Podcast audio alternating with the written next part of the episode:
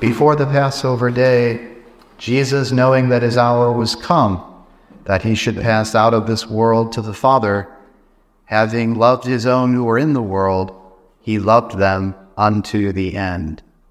In the name of the Father, and of the Son, and of the Holy Ghost, amen. Dear Reverend Fathers, dear sisters, and dear friends, tonight is a very holy night. As we know, on Holy Thursday, our Lord Jesus Christ instituted not one, but two sacraments.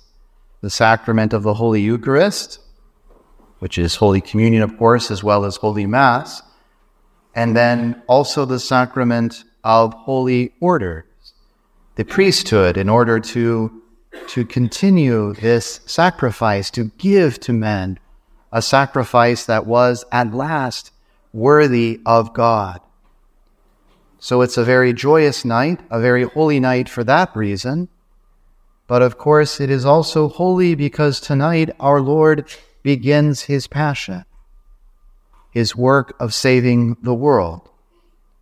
So we have to approach tonight with a lot of reverence before the greatness of the mysteries of tonight, the work, the greatness of the sacred work that our Lord is doing.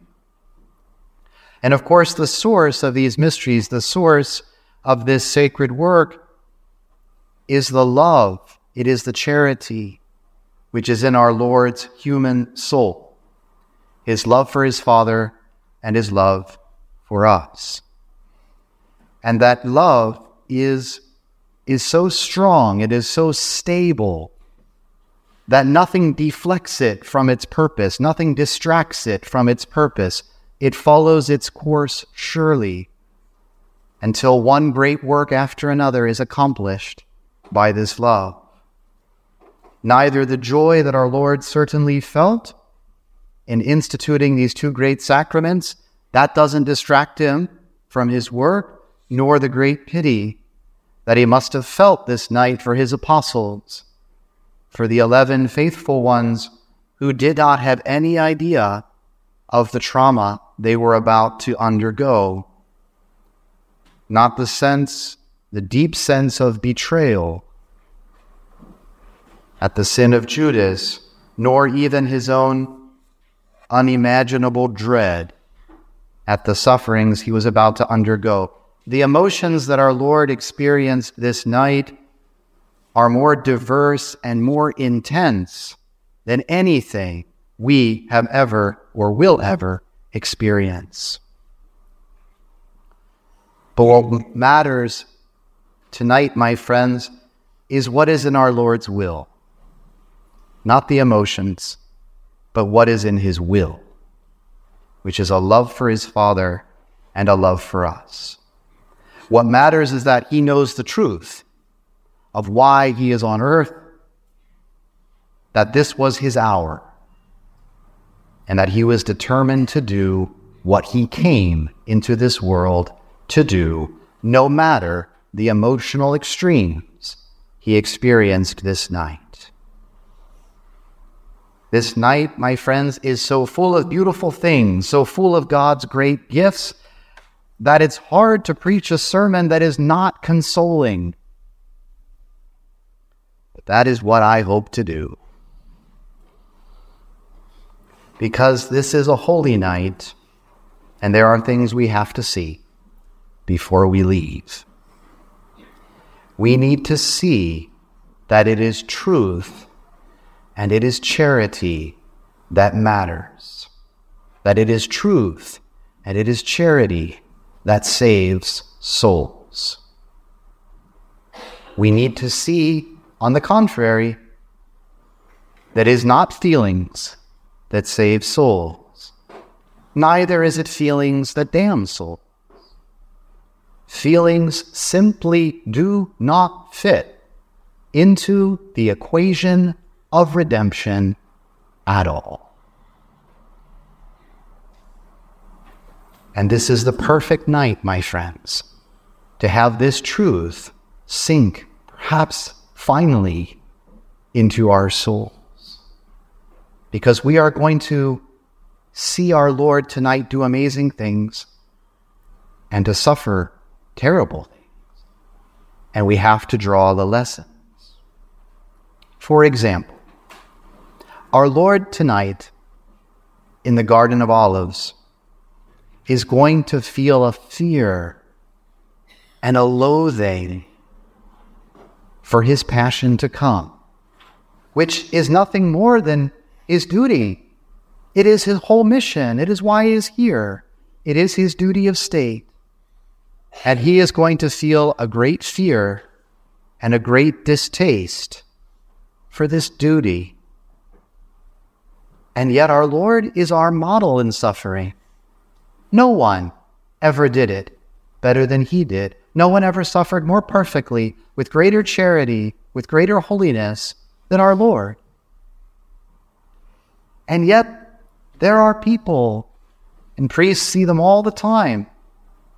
There are people who think that because the thought of carrying their cross does not fill them with consolation and enthusiasm, that they're bad Christians.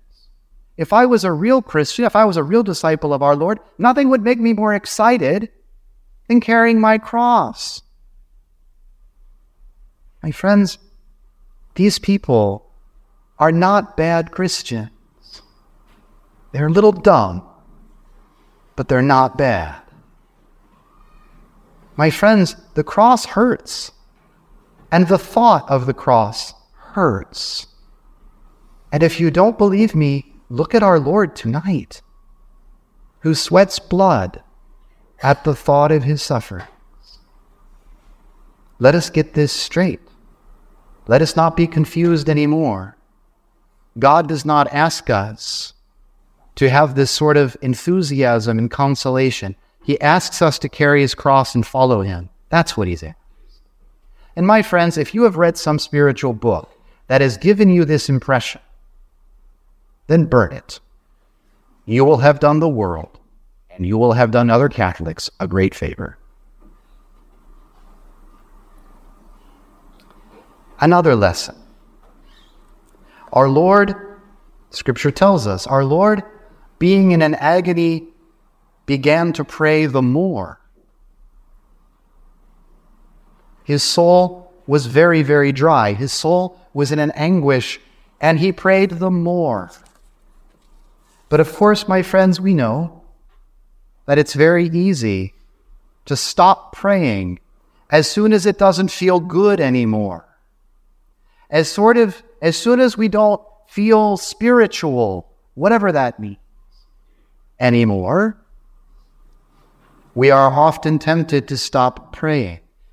And of course, any time something is no longer appealing to us, of course, out of weakness, we might, we might stop doing it.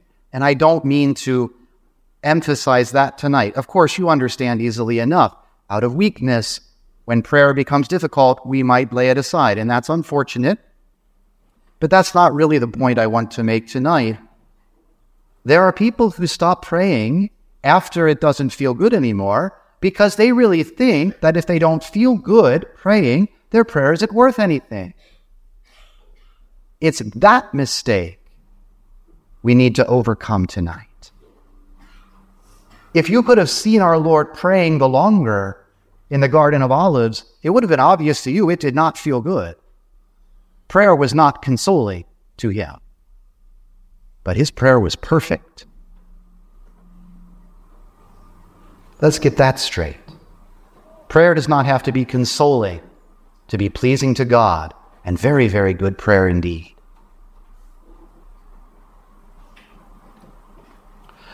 Another lesson our Lord followed the will of his Father tonight because he knew with his human mind, our Lord, God and man, has the divine nature and the human nature.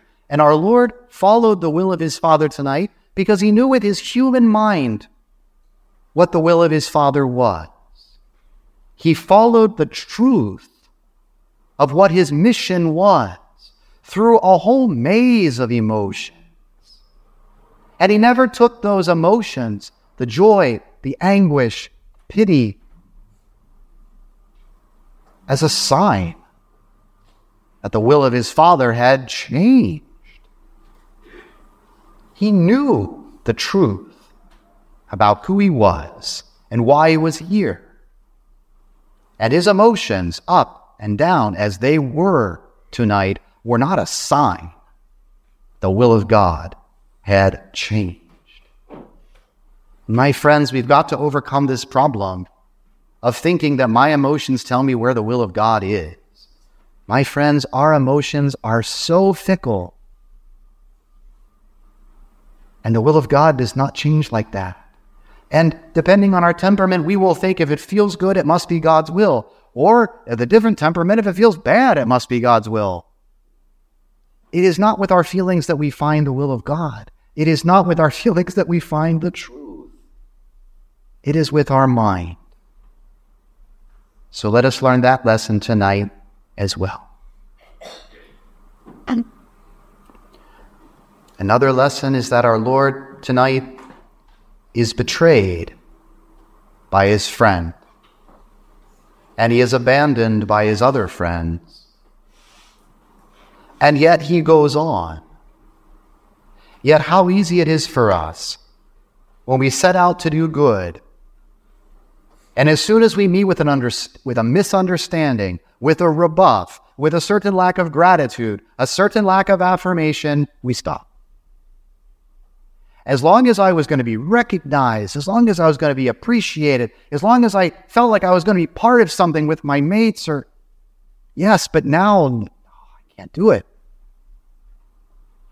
My friends, that is no way to be a Christian. We are going to be rebuffed. We are going to be disappointed.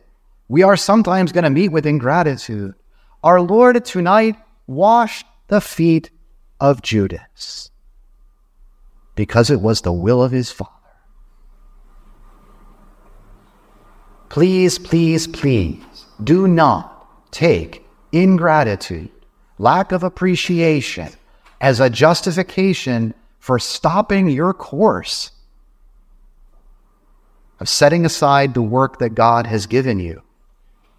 That is not serious for a Christian.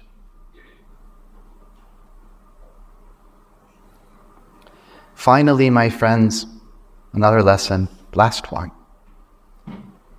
A small one, but a practical one. Our Lord tonight begins to shed his blood, tonight, for our sins, our real sins, not our imaginary ones. Our imaginary sins, the ones that we know aren't really there, but we somehow feel guilty anyway, even though we really did the right thing. Our Lord did not shed his blood for imaginary sins and we should not take them seriously. I must confess that sometimes, sometimes someone will come to confession and they'll say, Father, I know this isn't a sin, but I want to mention it anyway. Well, why? Please don't misunderstand. There's many times a person may come and not be sure if something is a sin or not. That's normal. And so they say, Father, I'm not sure. And they explain. And then the priest gives them advice or helps them to understand better. That's all fine. But I'm always caught up a bit short when someone says, I know this is not a sin, but I want to mention it anyway. Why? Well, of course, what's happening is they have some sort of feeling of guilt. Their mind tells them. In fact, what they did was fine. In this circumstance, it was the right thing to do. But their emotion doesn't know that. The emotion isn't supposed to know that. Our emotions don't know anything. That's not what they're for. So this person comes and they they say this thing that they know is not a sin. And maybe in fact they've been torturing themselves all week even though they know it's not a sin. My friends, that needs to stop. What a waste of energy. That's an artificial cross to carry a burden like that during the week. And it's not entirely respectful to our Lord and His sacraments to mention it on Sunday when you go to confession. The sacrament of penance is a marvelous thing. It's a sacred instrument for pouring the blood of Christ on your soul. It's not a machine for rebalancing your emotional equilibrium. what it's for. It may do that. Perhaps. Okay, fine, but please, for respect for what it's for. Now, my friends, emotions are part of being human, okay?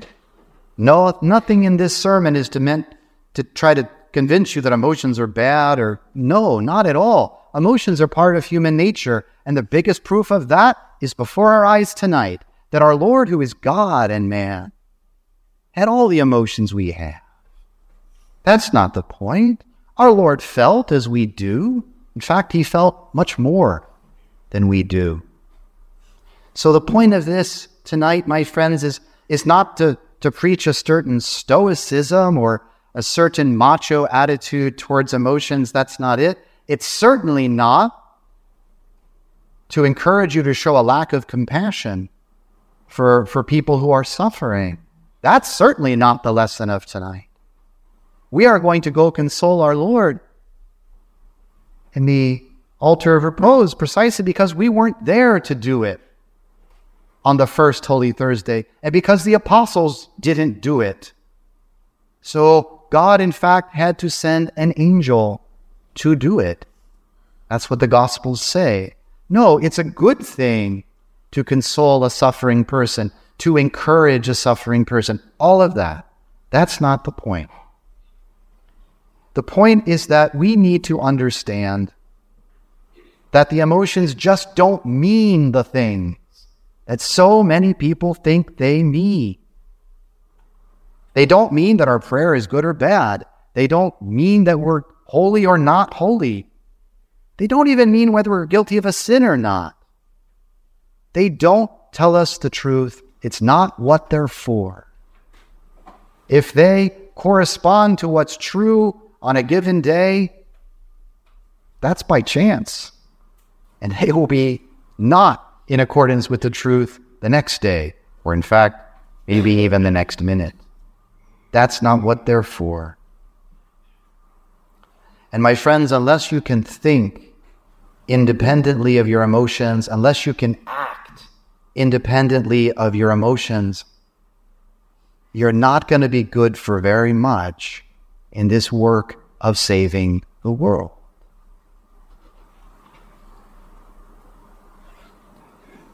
Only to the extent that we can think independently of our emotions, act independently of our emotions. That is to say, to act from truth and act from charity. Only then do we escape spiritual immaturity. So often, my friends, we try to baptize our emotions so that they become somehow sacred and important in the work of redemption. And my friends, they never will. That's not what they are for. And we will be hopelessly confused about what God is actually expecting from us. And we will feel guilty over nothing.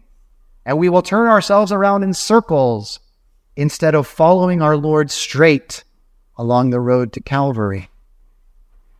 Unless we learn this lesson well. Tonight we have to ask for the grace to grow up,